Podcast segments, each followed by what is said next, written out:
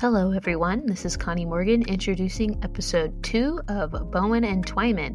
If you missed it, this is part of our new podcast series featuring Michael David Cobb Bowen and Winkfield Twyman Jr. This episode is about the moral moment of Claudine Gay. The show starts with a clip from the West Wing television show pilot, season one and episode one, where White House communications director Toby Ziegler confronts a moral issue of anti Semitism in real time. Mike and Wink compare this clip with former Harvard University President Claudine Gay and her inability to speak with moral clarity about genocide of Jews in real time before Congress, because moral competence is spontaneous, not scripted or rehearsed beforehand.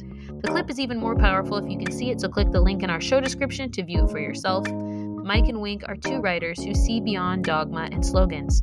They see into a place called Free Black Thought. Let's start with the West Wing clip and then dig in. This is Bowen Twyman. The number you have dialed. You're listening to the Free Black Thought Podcast.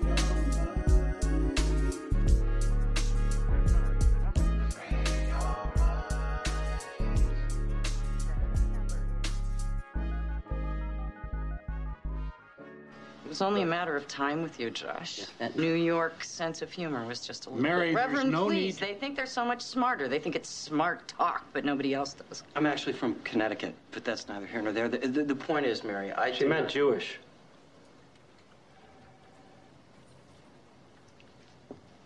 what she said. New York sense of humor. She was talking about you and me. You know what, Toby? Let's not even go there. It's been an apology. Let's move on. I used to watch that show all the time. Oh my god. Oh yeah, yeah. It was it was great uh, drama. It gave you a moral lesson or two every episode. Uh, the the acting was fantastic, and uh, I can still remember. I can still remember very important moments. Like for example, the uh, moral moment we just witnessed with Toby Ziegler, the White House communications director. Yes. and there were other moments too, like like that as well. I remember once um, Sam Seaborn had been uh, asked by uh, one of his uh, uh, staffers to investigate a possible pardon for someone's grandfather. And you might recall that episode. He researched the matter and discovered that this person was, in fact, a heavy duty spy Oh for boy. the Soviet Union. So he was like a tremendous traitor. And Sam was so outraged because he's a very moral person. And so, you know, he was he was beside himself and he was telling his uh, his staffer he was going to give that that constituent uh, the business. He was going to tell her everything, what a rotten, awful person her father was, that it was about the fidelity of the thing, the fidelity uh, uh, to, to, to America and to our institutions. And then she reminded him that it wasn't the father, it was the grandfather we were talking about. And I think that sense of distance softened Sam's response. And when he ah. actually spoke with the constituent, he said, Well, you know, we'll do what we can do, no promises. And that's all she wanted to hear because her father was dying, I think, of cancer, only had a little hmm. amount, bit of time to live. And so she could report good news to her dying father on his deathbed, as opposed to reporting to her dying father, your dad was like a Benedict Arnold of his age. Wow. But that was so instructive to me. Um, it oftentimes makes me think about this whole way in which we view race today. We, we kind of lack that sense of grace. I mean, oftentimes I will read things in which someone writes as if, as if you and I had just gotten off the boat from West Africa. That we're, Yeah. that we're brought over as slaves as a group. That we suffered Jim Crow laws as a group. Uh, that that is so. What's the word? I I have this line. I never use the N word because it's offensive. So why did random people use the O word, oppression, with me? I Oh. stand offended. Shrug. Yeah. But, Interesting. you know, you- Interesting. Yeah, it depends how you look at it, right? So, because we're we're we're not oppressed just because we happen to share the same skin color as some random person, which brings me to uh, the former president of Harvard University, Claudine Gay. I mean, I, I, I read so much commentary and heard so much on, on YouTube about this is a great blow against every black woman, and the, the glass, glass ceiling was just being cracked, and and it's so it's it's interesting because if you think about it, what do I have in common with the former president except for skin tone and Harvard? I've never been to Haiti. I've seen it in a book. Uh, I've never been to Exeter. I'm public school stock. My folks had been around since 1622 in Virginia. So I don't know if this, this one size fits all conception of blackness is appropriate or serves us well. Absolutely not. And and depending on how much reputation we get as the post-black guys, uh, you know, th- you just can't talk about all of us like that. And and I was not particularly sorry to see Gay go. I I wanted her gone uh, as soon as the third strike dropped, and the first strike against her was her opposition to uh, Roland Gerhard Fryer Jr., who uh, was an intellectual hero of mine, particularly because as an engineer, this guy brought the numbers and he was an economist. Uh, I happened to be fortunate enough to learn about him way back in, I guess, 05 when Freakonomics was first published. And I was a p- pretty big blogger back then. And so I got a galley copy of Freakonomics. Uh, and I happened to be hanging out with a couple other f- professor friends of mine. And I brought along my copy. And they were just like, what? And this was the book that brought forth the, the idea, which is kind of legendary now, that if your name is Shaniqua, you're not going to get a job.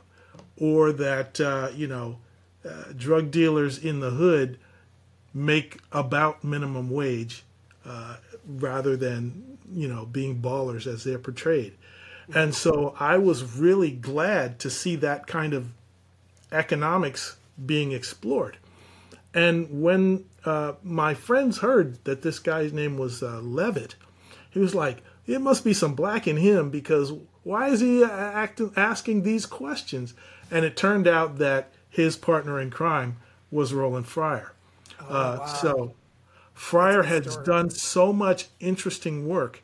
I can remember, you know, when I first when I first learned of Sowell, I was very impressed. Uh, primarily because uh, of his work uh, at the Fairmont uh, conference in San Francisco, where he famously uh, came forward with uh, Milton Friedman and other economists to talk realistically about you know what economic prospects black americans had rather than casting everything as a political or a social issue.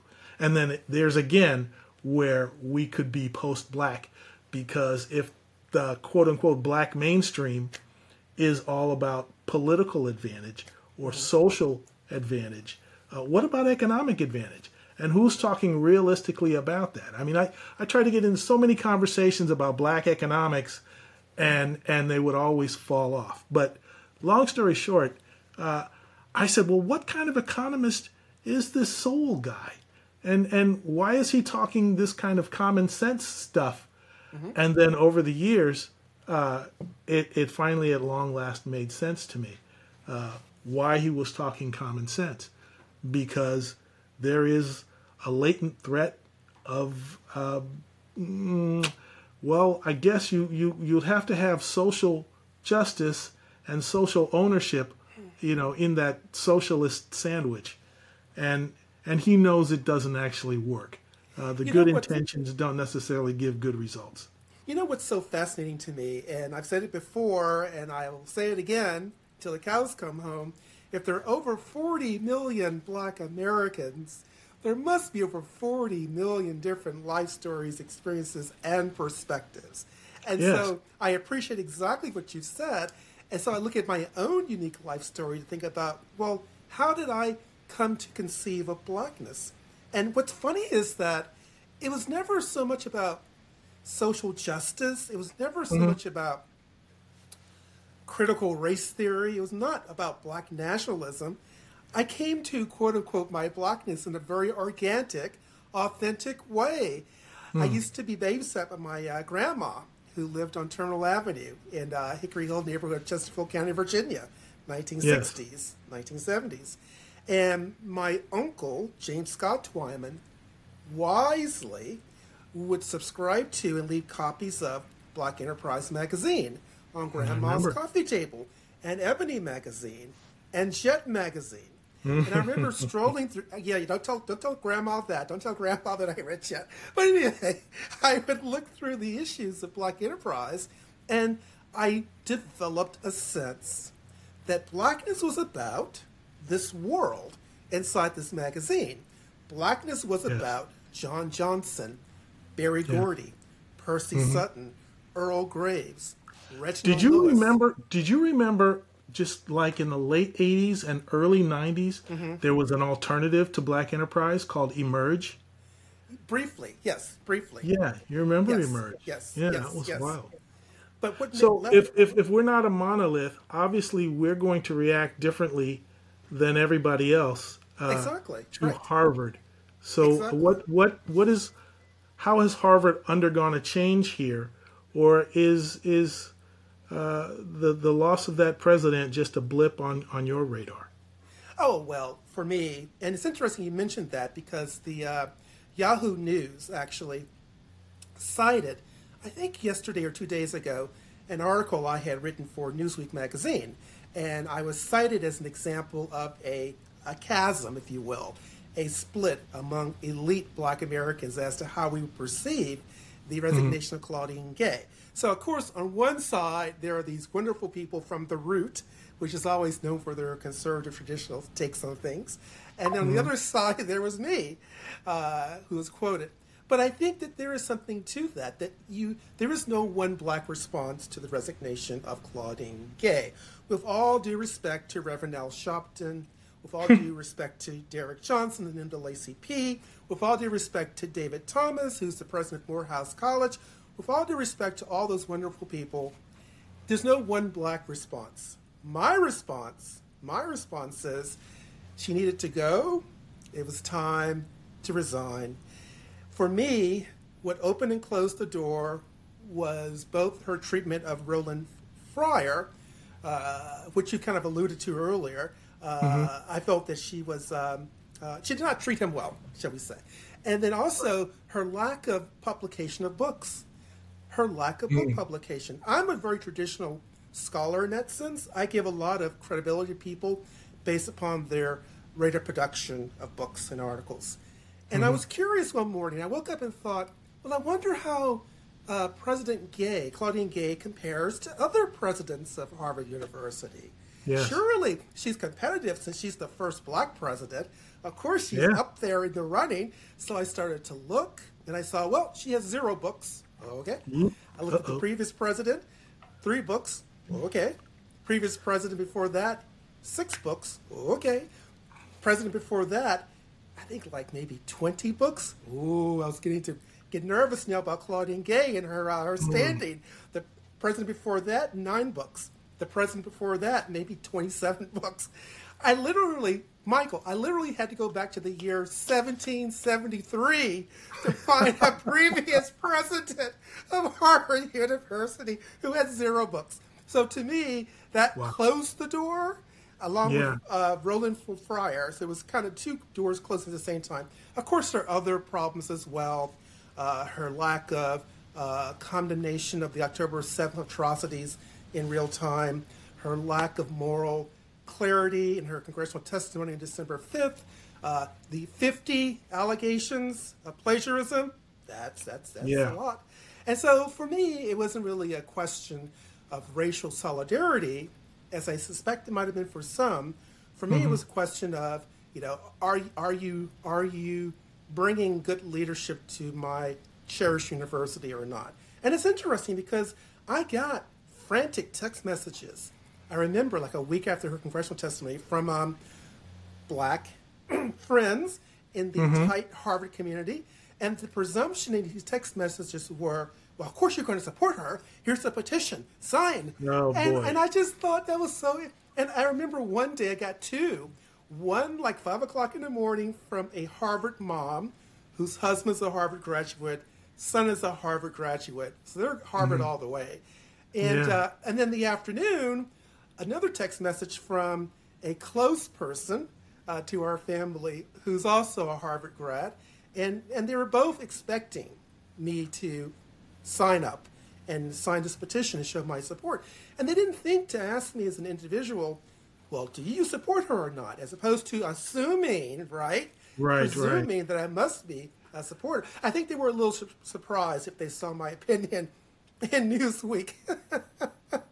I guess so.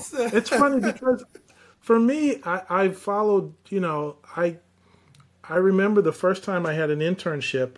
I was working for the county health department of Los Angeles, and this was my first time that I was putting my computer skills to work in a, a business kind of a- a- a- atmosphere.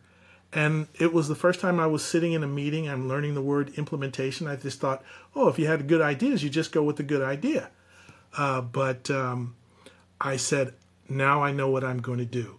I'm going to use my computer skills and I'm going to go get a Harvard MBA and I'm hmm. going to do this and, and use business. Because what we were doing there was a fancy thing called capitation, which Right, is right. the utilization of, of health skills or, you know, health services distribution to see if, it, if, if it's working.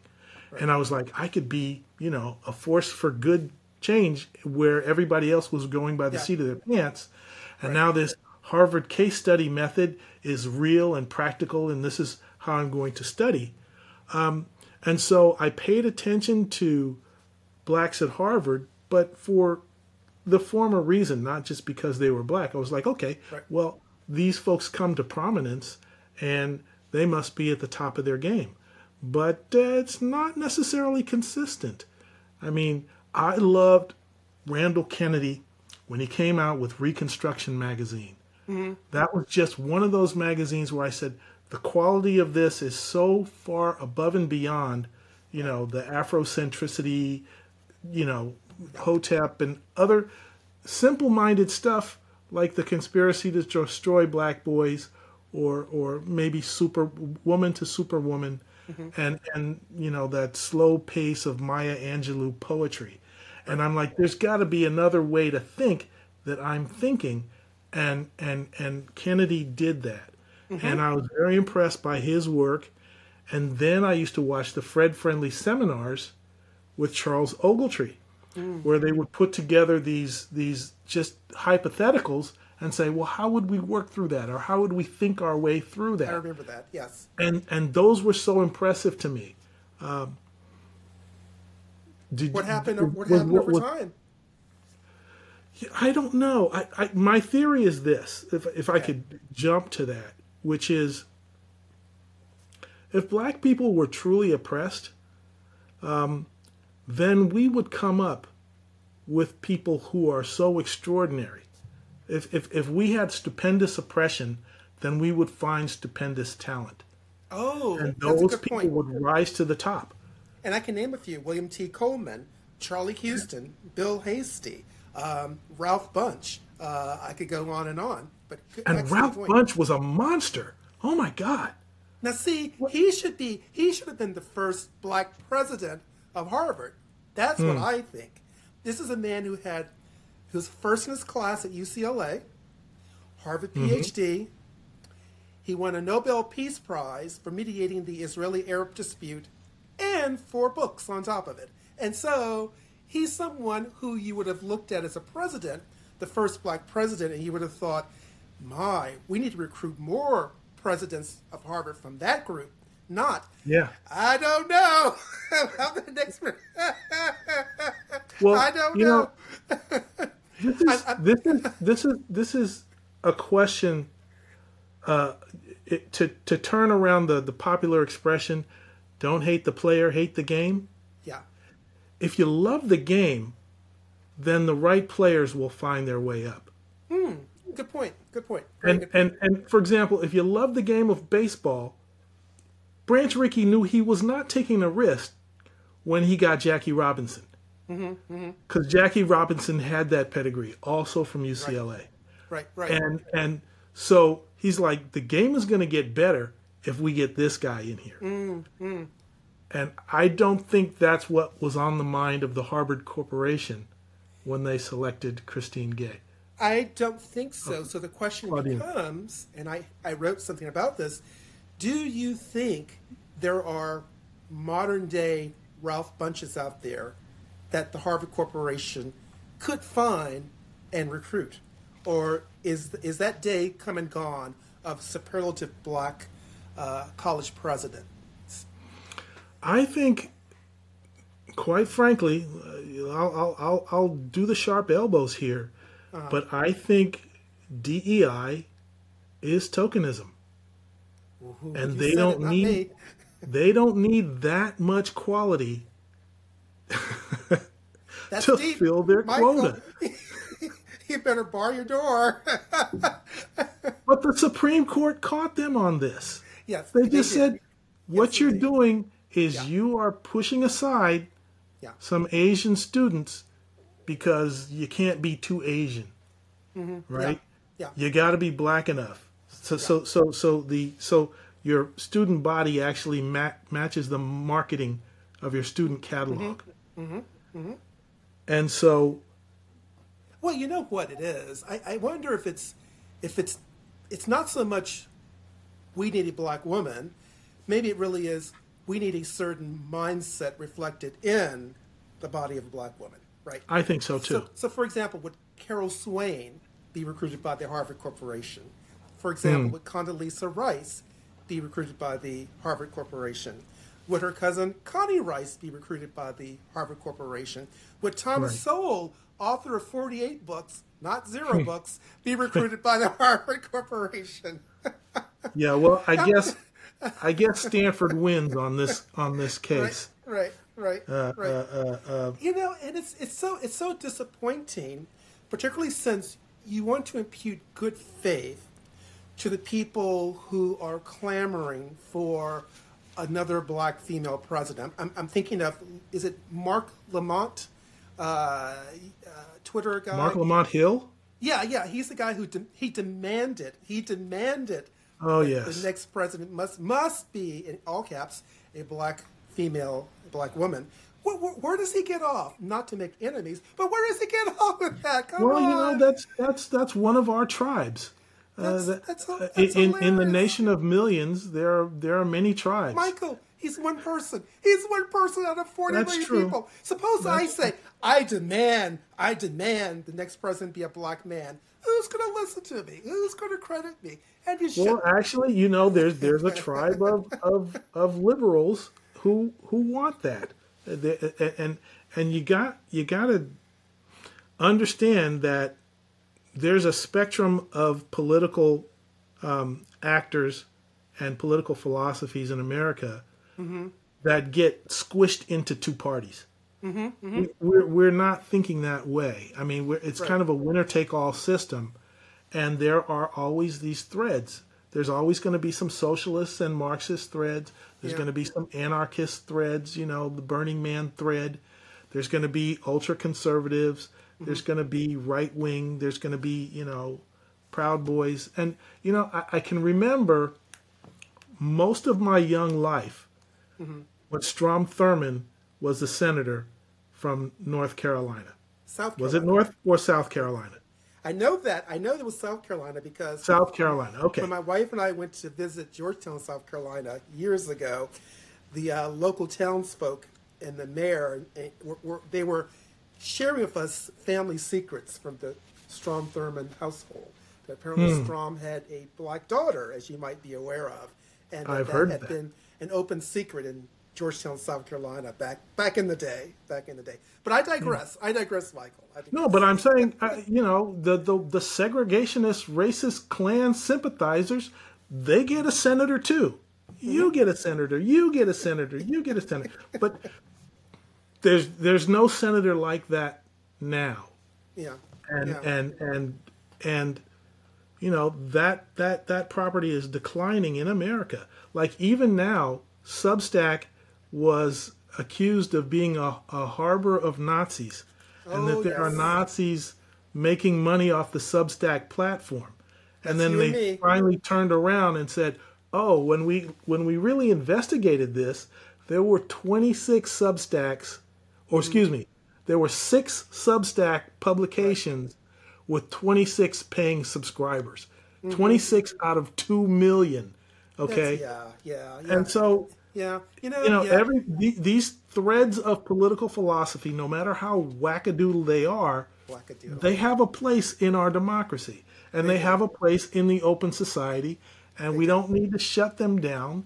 They'll just fizzle in their own cosplay, you know, imaginations. But Michael, the the the, the, the, moment, the, the the call of the moment is to pick the next president of Harvard, and to me, we should look at five things. I'm not on the Harvard Corporation.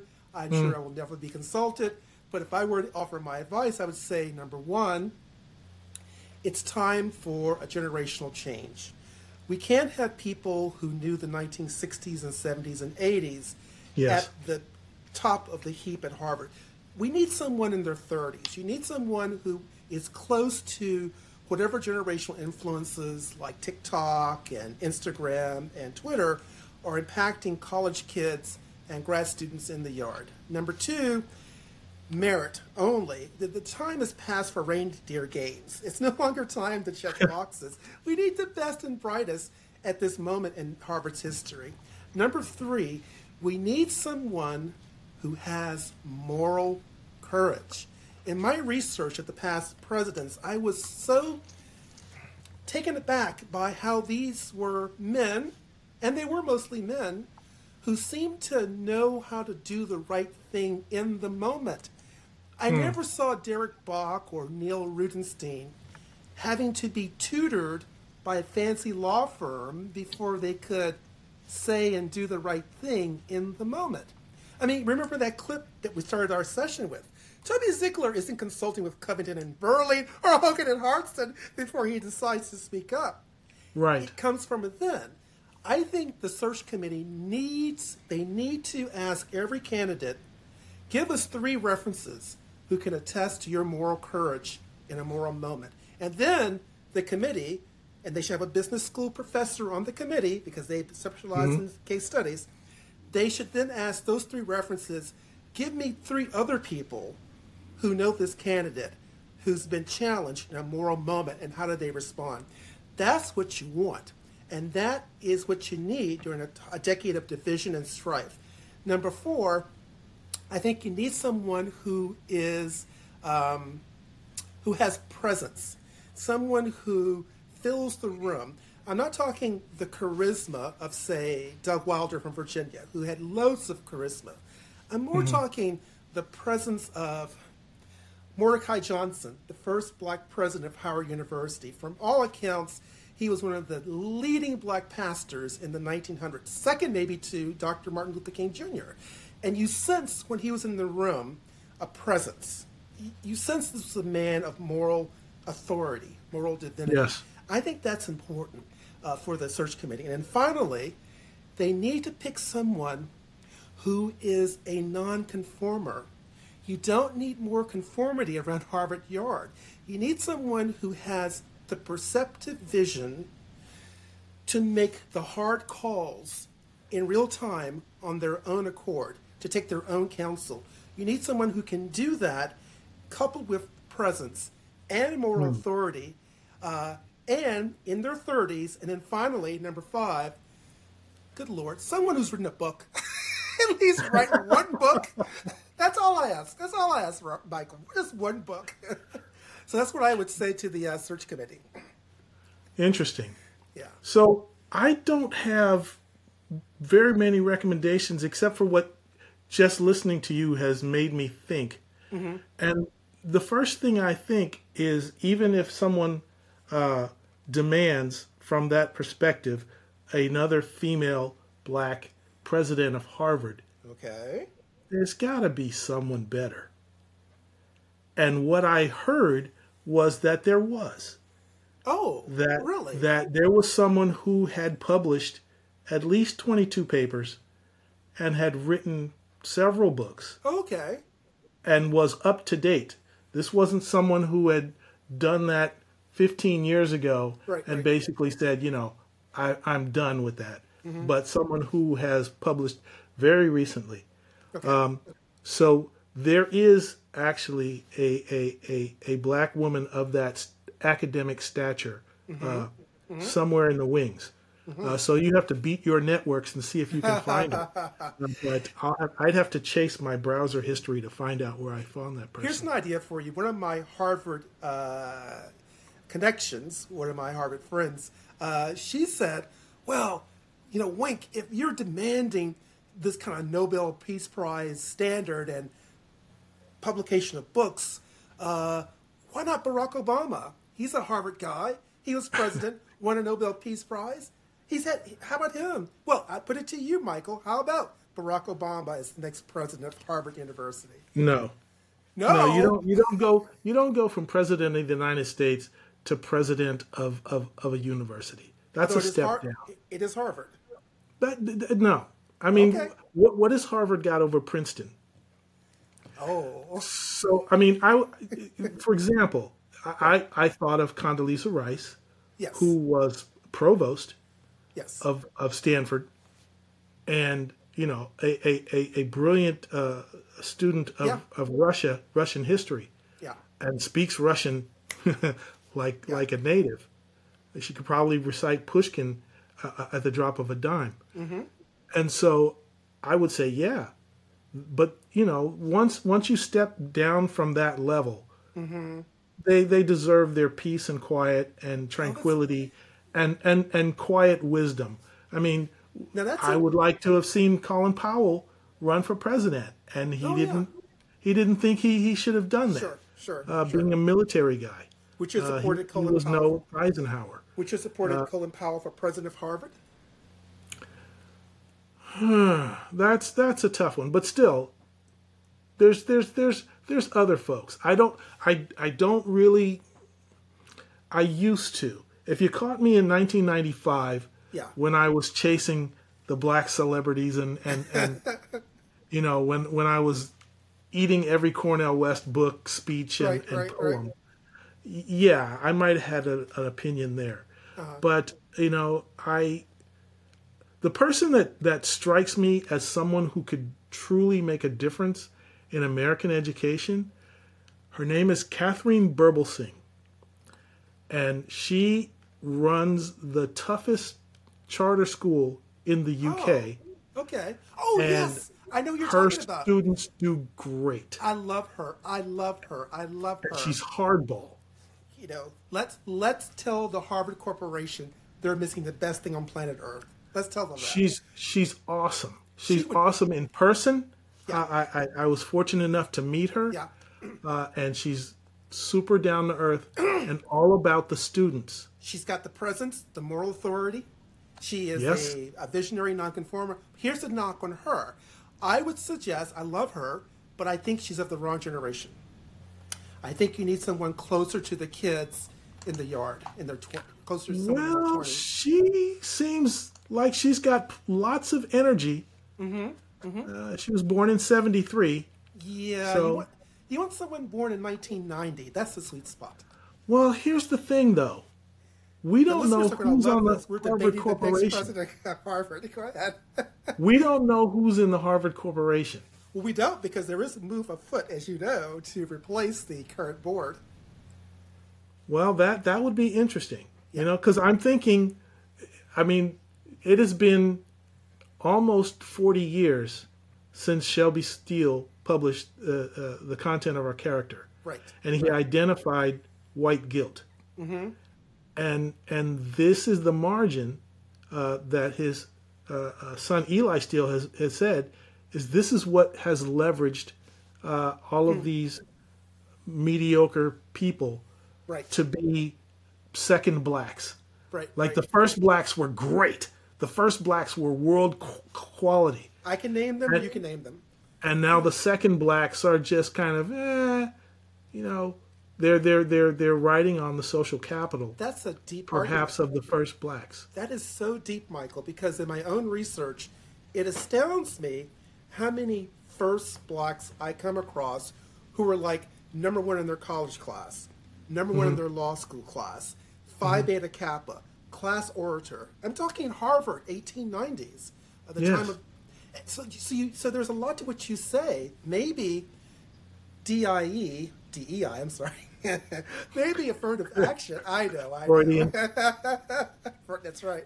But maybe the, the, the unforeseeable consequences and our rush to bring people in, we're suppressing their natural um, aspiration and overachievement. That now you're incentivizing underachievement, right? We are, but I think there's a general there's a general supposition about uh, against supply and demand. For example, uh, I I recently heard people talking about how Bayard Rustin has been forgotten, where he was so excellent. I mean, he wrote, he he he outlined the larger vision of Martin Luther King's speeches and and and the work of the SCLC. Um, and Rustin was up there with A. Philip Randolph. And I said, let's take a, an economic look at this. A. Philip Randolph ran one of the most powerful unions in this country.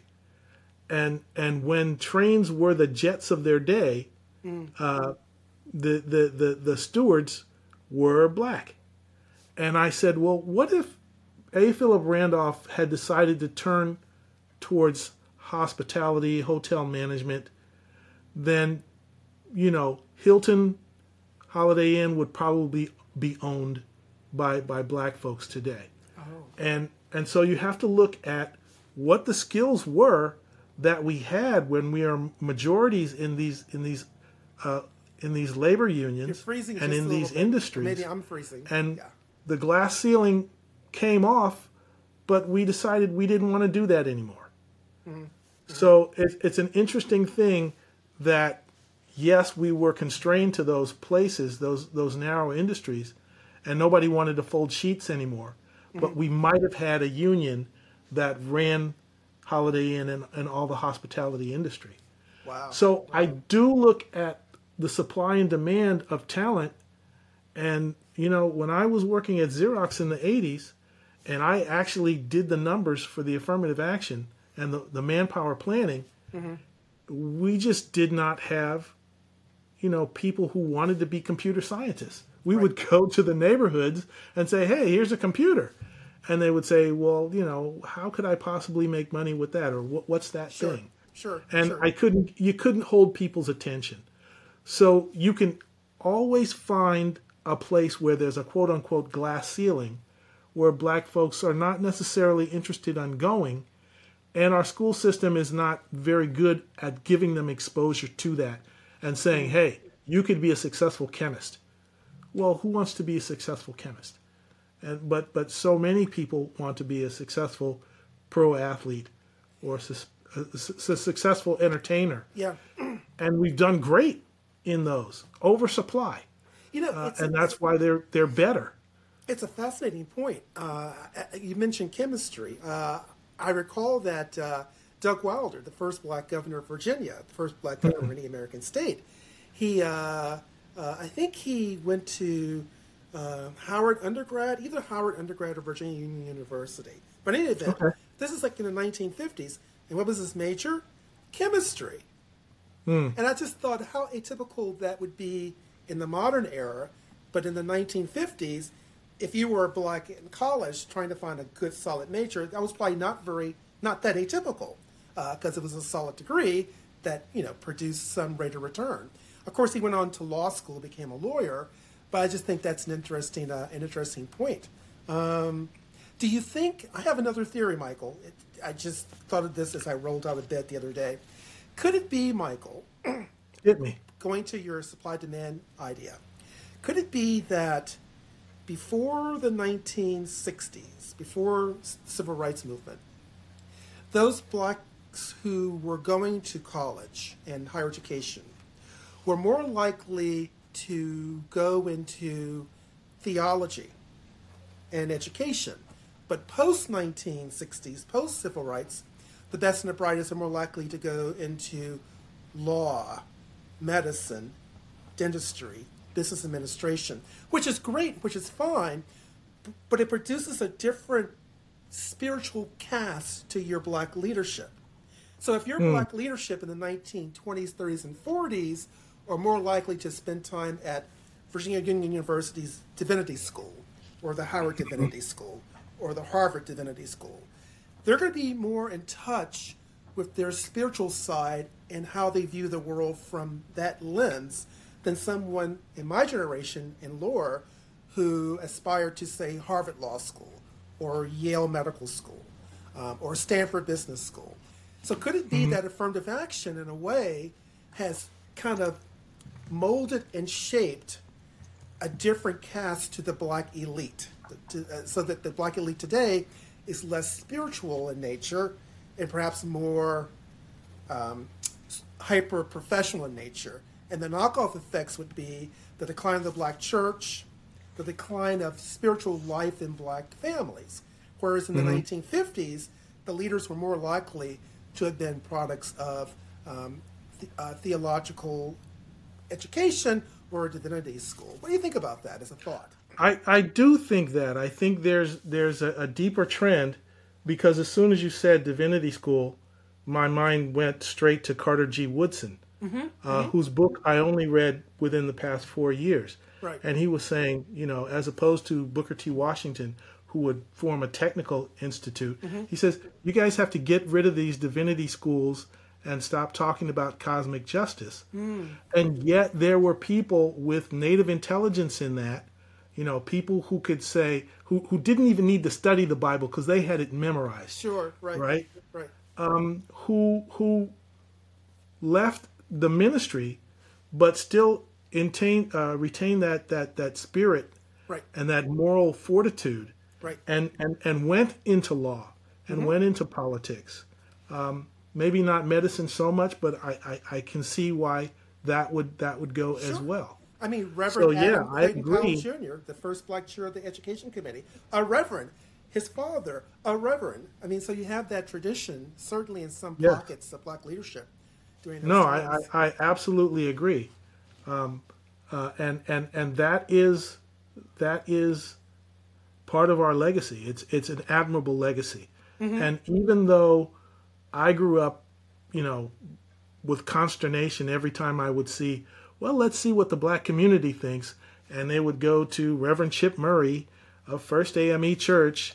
And you would get the gospel choir swinging back Sure, and forth. right, right, well, right. Reverend Murray, what do you think about this thing about Los Angeles? and and that was tiresome for Mm-hmm. me um, because I didn't bring it back to Barack Obama yes. when he started mimicking the cadences of someone in the pulpit. Oh my God, that was so cringy. I just I, I couldn't take it. I could not take it.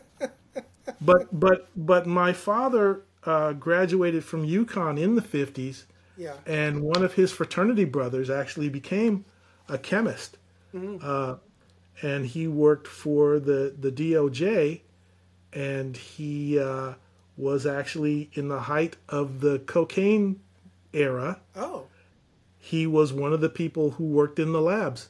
And he would be a, a forensic chemist and he would say oh i've done these tests and i know what part of south america these these uh, this was was grown and this cartel is associated with this brand. Exactly. Uh, so he he he, he actually made that work very well and he lives in one of the nicer suburbs of san diego to this day and his kids are, are, are fabulously successful. Um, but he did have a fun story about working late one night, and uh, he had uh, four kilos of cocaine in his trunk of his car.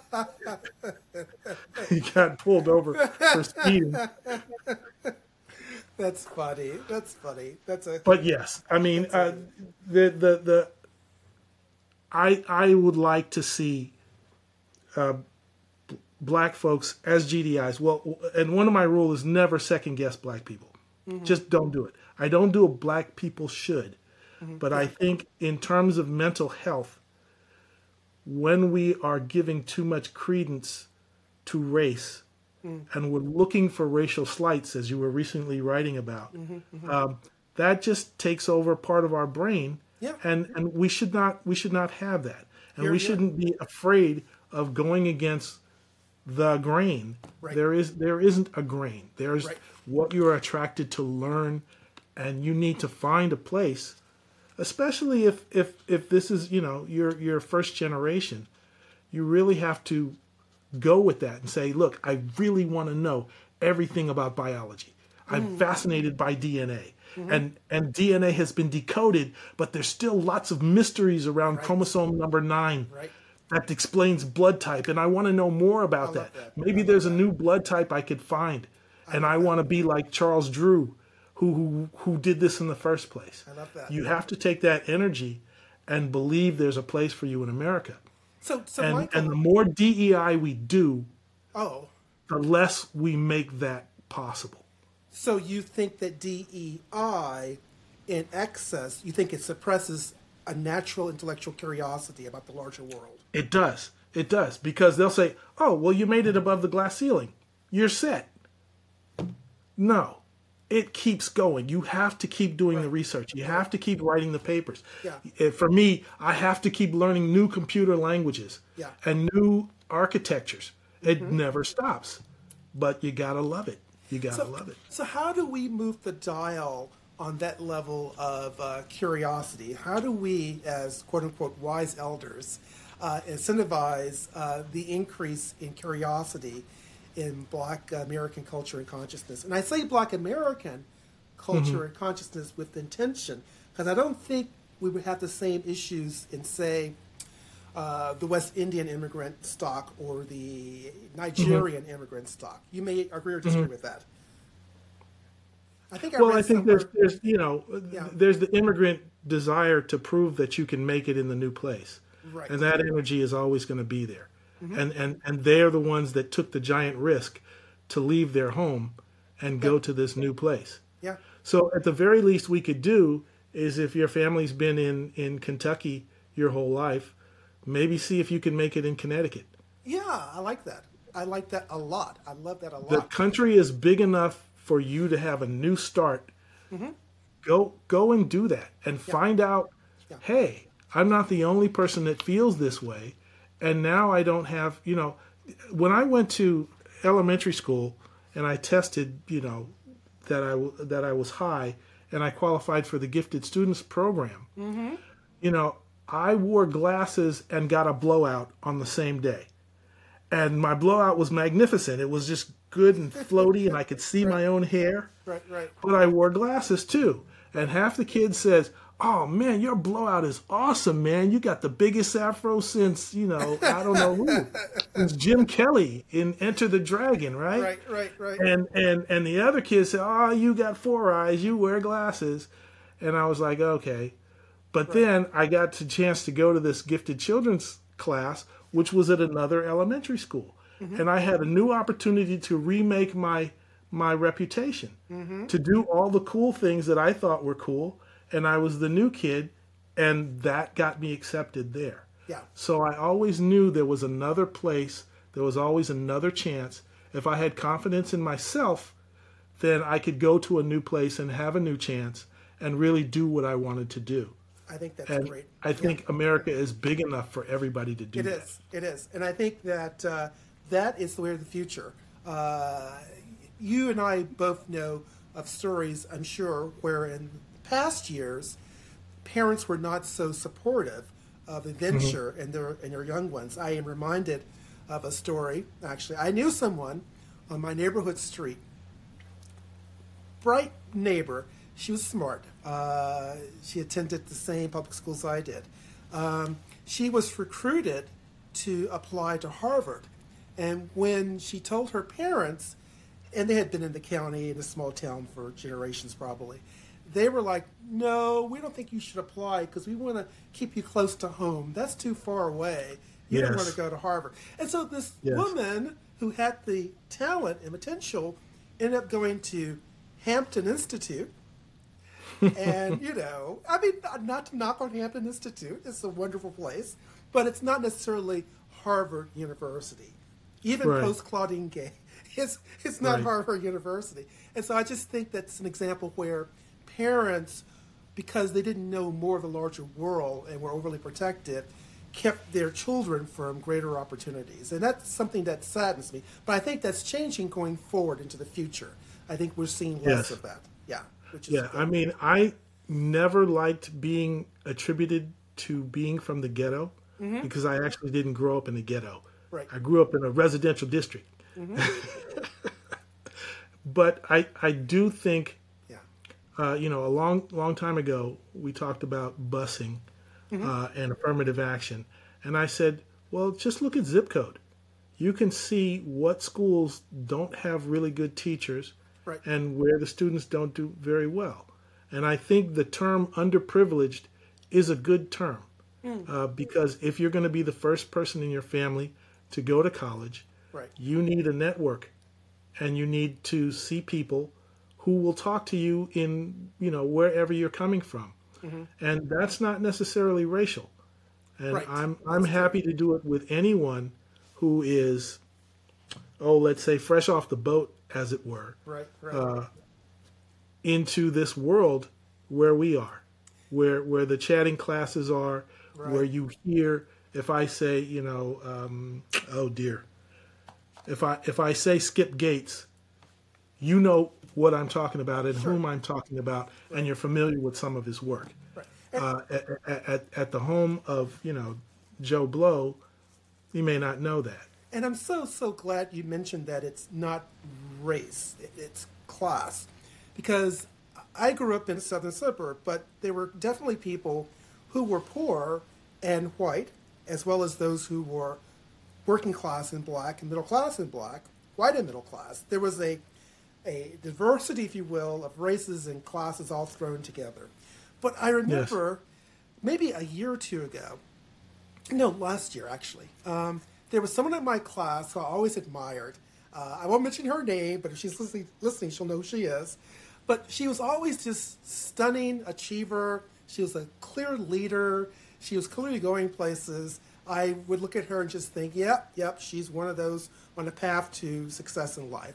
And she did. She became a lawyer and she became a leading attorney in my home county. She was like one of the power brokers, movers and shakers. Great. So we got together for lunch last year, and I was so delighted to see her because I hadn't seen her since high school. And we were just talking about our families and life.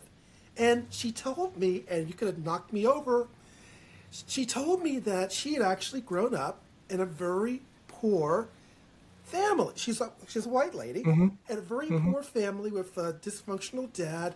And, you know, for her, mm-hmm. going to college was a big deal, let alone going to law school, let alone becoming a leader. Right, right. bar. And I just thought her life story so countered the narrative of white privilege and black oppression. Uh, I never saw her that way until she shared her true story. And so, query whether or not we promote um, ignorance about people when we insist upon these artificial contrived frameworks white privilege, black Yes. oppression, blackness is oppression, nothing else matters, because you render real stories and real people invisible. And so you, you, you make her not only feel invisible to the greater story of life, but she almost becomes a little resentful because she doesn't see she doesn't see Right. her in the stories we tell ourselves about race. And I think that's Yes. important. We need to understand that everyone who is first generation college is not black and poor. They may well be white and poor, uh, Right. but they're not. They don't have a lot of associations or societies to to proclaim. They have to make their own way, and they do. And then Yes. when they're in their sixties, you know, they feel at peace enough to share uh, about their difficult upbringing. So to me, that was a marvelous conversation, and I felt blessed because now I knew the rest of her story. She wasn't just someone I looked at from afar and thought, man, she's on the way to success. But now I have an even greater appreciation for who she was. You can't That's always great. tell who's upper class or middle class or lower class. You just can't. No, you can't. You Some can't. And and there's incentive to fake it. This is a um, true story. True story. As I talk out of school always on this podcast, I know someone who knows someone, and the person this person knows is the son of one of the five richest people on the planet. Hmm. But if you were to see this person on the street, I won't name the city, but if you were to see this person on the street, you would think they were grunge. They dress down, they look Yes. like exactly Yes. because they have no need to proclaim I've made it through how they dress. Their dad Right. has made it. Dad has made it for Right. three or four generations into the future. Right, right, So I just right. think that's interesting that people sometimes you can't tell a book by its cover. Sometimes the people who are dressed to the nines are those who are most uh, living on the edge, and those who are dressed like hobos are, you know, part of. That's especially true here in California. Absolutely true Yeah. in California. Uh, I mean, I know for a fact that um, uh, the uh, George Lucas, Yes. who is building a new museum Mm-hmm. right next to the uh, uh, Los Angeles Memorial Coliseum, Right. which is shaped like an alien spaceship. Ooh, Um, sounds interesting. He he uh, is or was married to a black woman, and so he has mixed race children Right. who nobody knows. Nobody knows who they are, Mm-hmm. and and I, I I can imagine. It, I think Will Will Smith did it exactly the wrong way, Uh-huh. which was to put his kids in the spotlight. How point. tough for them Good point. and then and so yeah you have to every generation has to earn their way i mean Mm-hmm. here i was reading uh, many years now uh, i used to study you know what's the difference between the rich and the wealthy or are they really Yeah. that different and i discovered um, that here at uc irvine there is a special mba class for heirs Oh, so really? if you're likely to come into a bunch of money right. uh, you can go to this class, and as you can imagine, it's a combination of douchebags and and and people who actually do want to be responsible with the money right. that they're that Right. they're uh, going to earn. And uh, you know, a smart estate planner would say, you get you know two million if you don't go to this class, you get fifty million if you pass Mm. the class. Uh, and and so, but I think there's something for family stability um, that's better than the thrash of you know Wall Street wealth. Uh, I, I think like that same inheritance we have from the old preachers and people who studied the Bible, who then went into law. Um, there's an appreciation for what the average person can can do.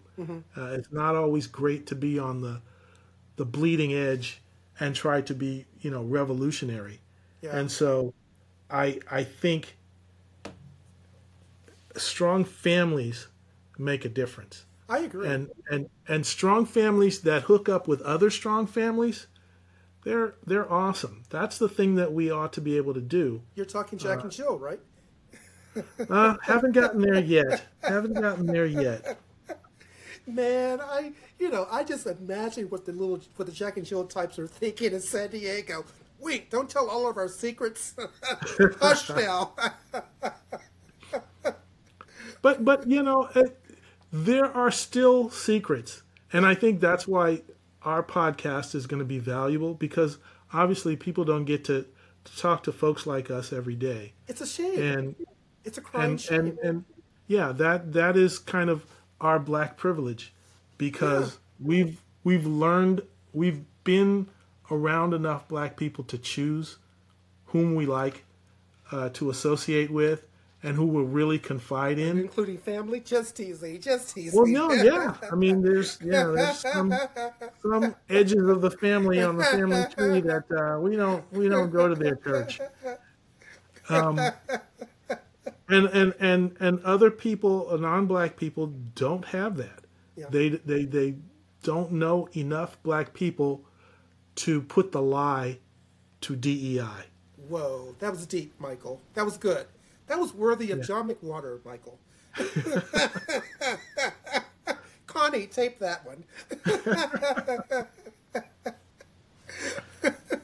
I am, um, you know, I so agree with you, Michael, and it's kind of weird because, like, when I think of myself, just living day to day to day, I don't think of myself as special. I just think of myself as me because this is the only life I know. So it was a little bit weird when I saw myself ref- defined or labeled as black elite in the Yahoo News story because I don't think of myself that way, but I can Yeah. see how the outside world might perceive me that way. So it's a very odd thing. Um, I'm, I'm trying to think. Do I know people who consciously think of themselves as black elite, quote unquote? Uh, I only know of one person who probably would have thought of themselves as consciously black elite. All right. So and that hmm. person would have been someone I know in my family, and uh, they, they they view themselves as part of the black elite because to them that was a part of race pride. It was showing pride in your race to be in all of the mm-hmm. debutante societies and Jack and Jill and Alpha Phi Alpha and Alpha mm-hmm. Kappa Alpha and Delta Sigma Theta and the Boulé and mm-hmm. the girlfriends and Sag Harbor and Buzzards. We we knew all the places, Michael. but for this person, to them, that was part of living a very strong black life. The more Yes. elite and exclusive you were, the greater the good you did to counteract the stereotype that black people are dumb and poor. So maybe we shouldn't fault that person. Maybe she was doing a very good thing as she self-conceived of No. herself as black society. What do you think? I, I don't I don't fault those people uh, because I recognize, first of all, how difficult it is to fit in and mm. keep that going. Mm-hmm. Mm-hmm. Uh, you know, especially when a marriage or two fails. Yes. The ones where you know everybody in the in the bridal party was gorgeous and Yes. had a degree Yes. and had their Yes. own money Yes. and and somehow it didn't work out yes. you know, or, or one of the kids just goes. You've read shit. my book. Just teasing. So yeah, there's there's there is a kind of you know dangerous yeah. slope if you're going to tippy toe on on on, on Yeah. that reputation because anything can go wrong with anybody. Oh yeah. Oh you, yeah. you never know. Oh yeah, this woman won't mention names, but this woman was very, very careful to screen the boys her daughter would bring home. I mean, they had to Yeah. check certain boxes, and if they didn't, it was hell to pay. And she never really did warm to her son-in-law uh, over time. Uh, so it's, Yeah. it's, kind of, it's kind of interesting to me that uh, they did those things because in their mind, that was a way of elevating the race to make sure. I that, think so, Yeah. but you know, I feel sorry for the ones who just do it in Ohio. Mm-hmm. You know, I'm fortunate that my daughters got to spend time in Europe and in Asia, Yeah. uh, and and that I've spent some time in South America, Mm-hmm. so that we have some balance Yes. to understand. You know, this um, social capital that we have in the United States. The rubber meets the road when nobody understands that stuff Oh, that's so true. That is so when true. you say, you know, I I I rubbed elbows with P Diddy, and they're like, "Who's that?" Who's that? Or or you know, I I, I went to a party with the uh, Yeah. the publisher of Essence magazine, Yeah. uh, Susan, what's her name? Right. And and, and they're like, "Yeah, so."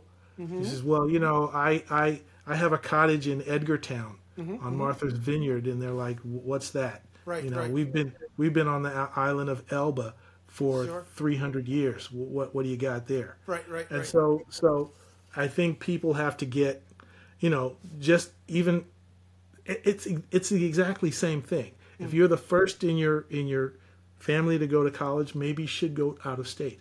Yeah. And if you think you're balling here in the United States, maybe you should spend some time in Switzerland. I think that's a great idea. I mean, one of my uh, sons has spent uh, maybe two to th- no, no, more like four, three or four months in Kenya, and I think that's a great experience for him because Kenya is about as different from San Diego as you can get.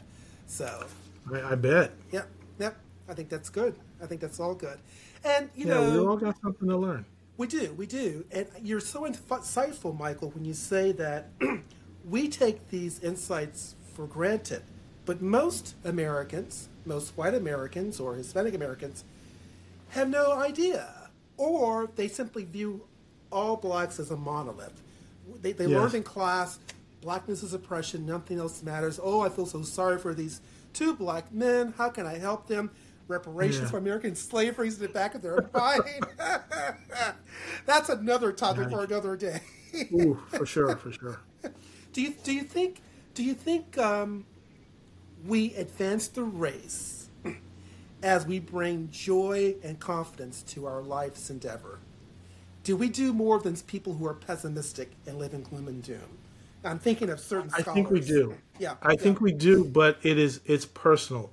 Mm. It's at a personal level. Yeah. I, I mean, I I have begun to have the good fortune to have enough time for my for my daily job to meet some extraordinary people, mm-hmm. and and I know I made a conscious decision to cut out time from my work life mm-hmm. to have an avocation where I could write and have people respond to my writing Oh, good. and then and then understand you know what the humanities and the liberal arts are, are supposed to do mm-hmm. from an engineer's point of view. Mm-hmm. And so i don't expect the government to do it. I don't expect politics to do it. Mm. I expect that i can make a friend of a chemist. Mm-hmm. I can make a friend of an attorney. I can make a friend of a quality control person who works the line Right. in dearborn michigan. Yeah. and they have something to teach me. And I can go overseas and make a friend in Sydney. Yep. And and my context is first with my family, of course, but then with the friends I'm able to, to make mm-hmm. and sustain. Mm-hmm. Mm-hmm. And and and the strange thing is, I swear to God, my father called me yesterday and he wants me to send him a book called The White Friends I Couldn't Keep Oh, and I, I, I just knew by the title it's like uh oh here we go uh, and and he's going to be reading that for his church group and and you know that's there's that tangent right. uh, but Right. but just another another tale of complaint by the next generation Sure. the 30 somethings who who think uh, Ta-Nehisi Coates is the next incarnation of Cornel West right. Right. which we Or- know not to be the case Or Kendi, or Professor Kendi. or Yes, Uh, yeah if yes. you want to Yeah. look in the foothills Right. But uh, like I, I still this is podcast number two between us, Michael, and I still hold fast to my vision that it's going to take the generation born in the 2030s, in the 2040s, to turn things around. Because I just believe that children always look at the world they inherit and they rebel Yes. against that. They see a better, different Yes. way. And so when Yes. they come into a world defined by wokeness and slogan Mm-hmm. words and dogma, they're going to viscerally re- re- react to that. They're just going to re- push that back. And so I welcome the 20. I won't. I may not be here, but I welcome the 2030s and the 2040s because I know it's going to usher in a golden age in Black culture and consciousness beyond the year 2050. So I'm like a uh, my crystal ball Yeah, there. it'll be good. I'll, I'll be I'll be watching my uh, my grandchildren say, you know, Auntie Lisa, Auntie Lisa's woke, Grandpa. It's true. It's going It's, to it's okay. That's you right. be a chemist. That's right. That's right. That's right. So, and that's and that's our secret weapon against uh, the the woke or the left. I never get a sense that they are into that they look that far ahead to the future. I think they simply assume that things will always be the same in terms of their ability to manipulate the dialogue to sort of conquer classrooms, and they don't really appreciate the worm will turn as it has Yes. throughout human history. Yes, it has. It has. Everybody who wants a revolution doesn't realize the power of a counter revolution, Mm-hmm. which which sometimes involves people just standing where they've always been. Yep, definitely, definitely. Yeah. So, so have we put Claudine Gay to rest? I think so. I think so. I I, I wonder. I wonder where I wish her well, by the way. I wish her well. Yeah, I do too. I mean, Yes. uh, one thing that I wrote is that in the in the journals of modern black martyrdom, Mm. she gets more props than St. George. Mm. You know, at, at, at least at least you know, okay, Harvard president was terminated, Mm-hmm. Uh, but she walked out. She walked out on her own. She'll she'll right. find some place to work. That's right. Uh, but it's it's not, you know, Yeah, yeah. Amadou Diallo. Right. It's not Michael Brown. Right. You know, at least we're saying, oh yeah, there are black people who are fantabulously successful, and guess what? We get to do the Peter Pan thing too. Mm-hmm. Mm-hmm. Mm-hmm. So Yeah.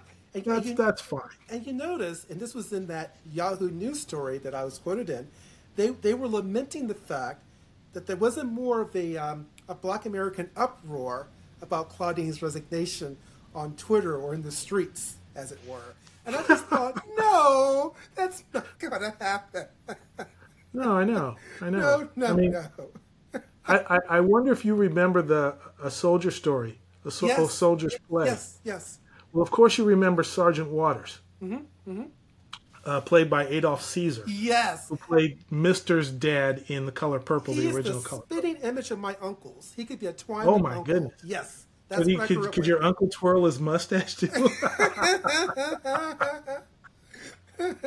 but but Sergeant Waters represented the the the black person who was like, well, you you country shuffling, Yeah, yeah, yeah, the black right, race right. can't afford you no more, Right, right, right, right, right. right? But it's not like that. We can afford all kinds of mistakes, Right. Mm-hmm. and and we will make lots of mistakes, and we will go down poorly chosen ideological paths. Mm-hmm. and we'll pay the price. Uh, uh, uh, because you know there will always be somebody who says, you know, well, maybe that wasn't the best thing you could have done, Sure. And and maybe you didn't live up to it. It's hard hard work being a Harvard president. My God, I couldn't do it. I couldn't do it. I mean, I, I know my limitations, Michael. I remember back in the 1990s, a wonderful friend, good buddy, he came up to me, I think it was 1997. He said, Hey, Wink. I said, Yes. Do you want to be a judge? And I thought about it for like a second or two. I thought, no, that's not really my strong point in life. And so I did not Yeah. follow up. But there are people, Michael, who would have like jumped on that opportunity, even though they may have known themselves they weren't temporarily suited to be a judge, Mm. that their handle on the rules of evidence wasn't as sharp as it could have been. But I, I remember that because the racial dynamics were such, because I was part of a black bar association that was very powerful, that if I had Mm-hmm. said yes to my buddy, the odds are maybe 50 50 I might have been a judge. But it would have been Yeah. awful. I would have been awful. I would have been trapped on the bench, knowing that I'm doing, Ooh. I'm here for the black people, but inside I know I really shouldn't be doing this. I should be writing books and novels and whatever. I think a lot of right. I think a lot of black people in this age they're given opportunities and they know in their heart it's not the best fit for me, but I want to do this because I can advance the race. I can be a first black X or a first black Y, Mm-hmm. and you end up having com- sort of the golden handcuffs. Hmm. You never want to be a black judge on the bench, regretting every day you have to wake up in the morning and try cases. That's just not a good situation. So, Back in the 80s, I read a book by an author named Linn Washington, okay. Uh, and it was Black Judges on Justice. Mm-hmm. Do you, do you uh, recall that book? I recall the title, but never read it. that was such an insightful thing for me. Mm-hmm. Okay, because here I am, you know, my, my first corporate job, Right. and people were talking about, you know, that's that's when the, the gang wars were still Mm. significant here in, in LA County. Mm-hmm.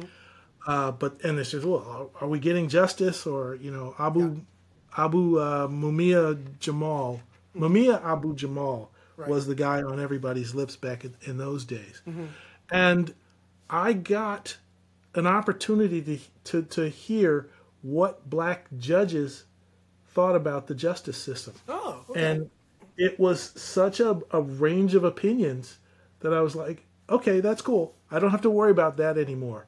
Uh, so yeah, it didn't help me. I had a crush on uh, a young lady who was a judge's daughter, oh, and reading that book didn't help. but it helps me uh, personally to understand. Yeah, there's there's there's still black folks way above my head, and I can be comfortable where I am. True, exactly, exactly. Um, yeah, and it's a it's a small universe of black judges, although it's increasing over time. I think um, I think in San Diego, the the Black Bar Association really did it right. I think that the percentage of black judges in San Diego is definitely more than the black population in San Diego, and probably three times as great as the percentage of black lawyers. So what happens is because there are few black lawyers and the black population is greater, the few black lawyers come together and they can be very unified and they exercise a mm-hmm. lot of influence in terms of, well, we're going to give you a thumbs up or a thumbs down to be appointed to the bench by the governor. Mm-hmm. And so, mm-hmm. because it's such a small group, if anyone shows an inkling to want to be a judge, people are hot to support you, which makes sense because Yes. they know you. But then other bar associations will defer to your bar association because you're the black group. So what happens is it takes a small number of black lawyers to make a black judge in San Diego, which is kind of an interesting, Interesting. thing. It's very interesting. Very interesting. Yeah, yeah. So, yeah, I have I have some friends, um, more of my wife's friends, Yeah. uh, who uh, are a large class of of black attorneys here in Los Angeles. Mm-hmm. So I know at least one former DA, Mm-hmm. and I know three or four people who used to work for Johnnie Cochran, Oh, okay. and so There used to I've- be. Uh, do you remember? Did you ever meet the the uh, black federal judge in L.A. who was like the chief judge? I can't remember his name. Terry Hatfield or something like that. He was. I I don't remember names. Yeah, he was the chief judge of the entire federal district in LA, and I met him once for, for lunch, and it was really a nice lunch because um, we were supposed to be back at his uh, chambers to start the trial at one o'clock. He was in a trial, and we were enjoying our talk. We were just talking, talking, talking about stuff, his family. I think he had kids at some major firm in LA, and then I was worried because it was like 105, 110, 115, but the trial is starting up at one o'clock. So I was like, "Are you, we should we should stop now? We need to, you, you have a trial coming up." And he said to me with the utmost grace, "Well, they can't start without me." That's true power, Ah. my friend. True power. Yeah, yeah, yeah. yeah, I just I just like Blair Underwood uh, on L.A. Law. Uh-huh, He was uh-huh. the coolest. Right. He was the coolest. He was from Petersburg, right? I think Petersburg, Virginia. Blair Underwood. Let's see what uh, think so. Wikipedia says. Uh, no, he's uh, he was born in uh, Tacoma oh, okay. and went to Carnegie Mellon. totally wrong. I'm thinking of some. There's some famous actor who black male who was born in Petersburg, Virginia, and so it's not him, but Oh. maybe someone else. Hmm. Interesting. Oh no, wait, he did go to Petersburg High School. My memory's still there. My memory's still Oh, there. well, you got it. Yeah, and that high it. school is just like ten miles down the road from where I grew up. Ten Wow. miles down the road. Yeah. Nice, Yep, nice, nice. yep. So you know, this I'm enjoying these sessions so much, Michael, eh, for several reasons. Number one, it's just a joy to talk free about stuff without slogan words and dogma and whatever. Yeah, And number two, yeah. I'm enjoying the idea of Loury McWhorter sweating at night, thinking about Wink and Michael on their tail. Well, I don't know if you know they they had the November questions, Oh, and okay. one of my questions came up, yes. and I said, you know, when when are we going to be able to to uh, give up association with the struggle? Oh, okay. Good question. and and they kind of misinterpreted the question. they didn't know Uh-huh, right. what I really meant because I brought up this book by uh, Frank Kofsky Mm-hmm. called uh, John Coltrane and the Revolution in Black Music. right. And when I started reading about Coltrane, I was like, this dude was born upper middle class. He he never had any of those ghetto problems. Yeah. But here comes this uh, this author Kofsky, who says, well, this this it's about revolution, and he should join the Marxist. Uh, yeah, and I was like, no, stop. and and I don't know. I I again.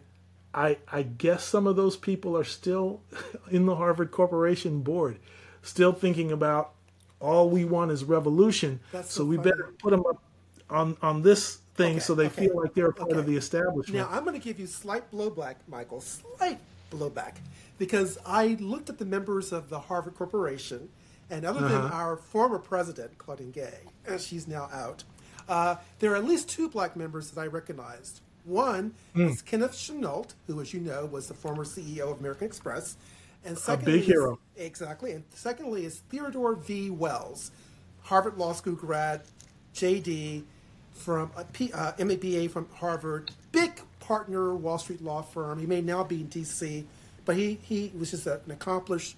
I think he was like voted one of the top litigators, one of the top 100 litigators in the country a few years ago. Wow. Wait, so my point is, those two gentlemen, Chenault and Wells, they're not exactly revolutionary Marxists. Okay. Chenault right. has a net worth of like what twenty million dollars or something, fifty, I forget. And Theodore Wells, In his shoe, at least.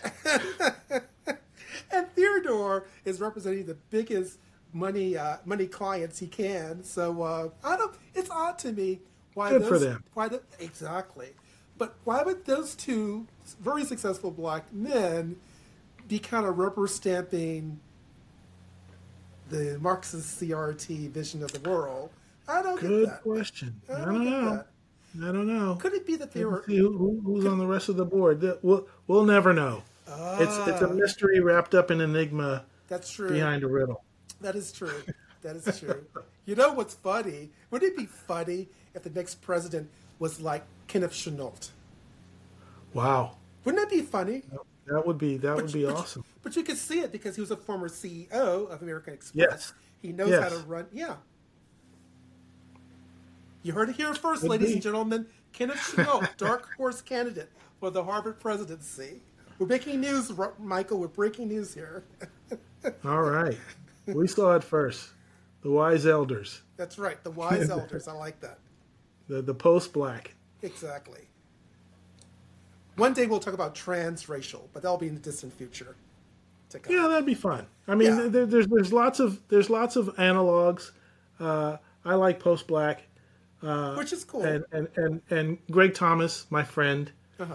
uh, jazz genius, Mm-hmm. uh, understands understands how the metaphysics of jazz can work in a corporate environment. Ah. It's, it's it's brilliant. If you haven't heard him out, he's Right, right. he's great. You got to keep the rhythm. There's room to improvise. Yes. There's room to lay back and, and let the other players play. Uh, but you have to think on your feet I like that. and, and respond to the dynamic. I like that. I like that. And remember, you're always on stage. Remember that So, Claudine uh, Gay? Just teasing. Yeah, for real, for real. Uh, but uh, I forget why I was uh, bringing up uh, Greg I don't know. in, in the context of. Uh, We were talking Kenneth Chenault, CEO. You heard it here first. Breaking news live from Southern California. ah, and his mind goes blank. well, I think we ought to wrap it up then. Sounds good. This was fun. Enjoyed it. I did. I really did. Hope you can Uh, hear I- me. I'm- Hope the sound is okay. Uh, we can fix it in post. Oh, cool. So, have a good weekend. Welcome You to the new year, Yeah, you bet. Welcome to the new year. And, uh, and and we will survive, and Harvard will survive. got it. At first, we were afraid. We were petrified. But still, I'm here by your side. All right. All right. Sounds Take good. care. You too. See you next time, Wink. Outstanding. Bye bye. The number you have dialed you're listening to the Free Black Thought Podcast.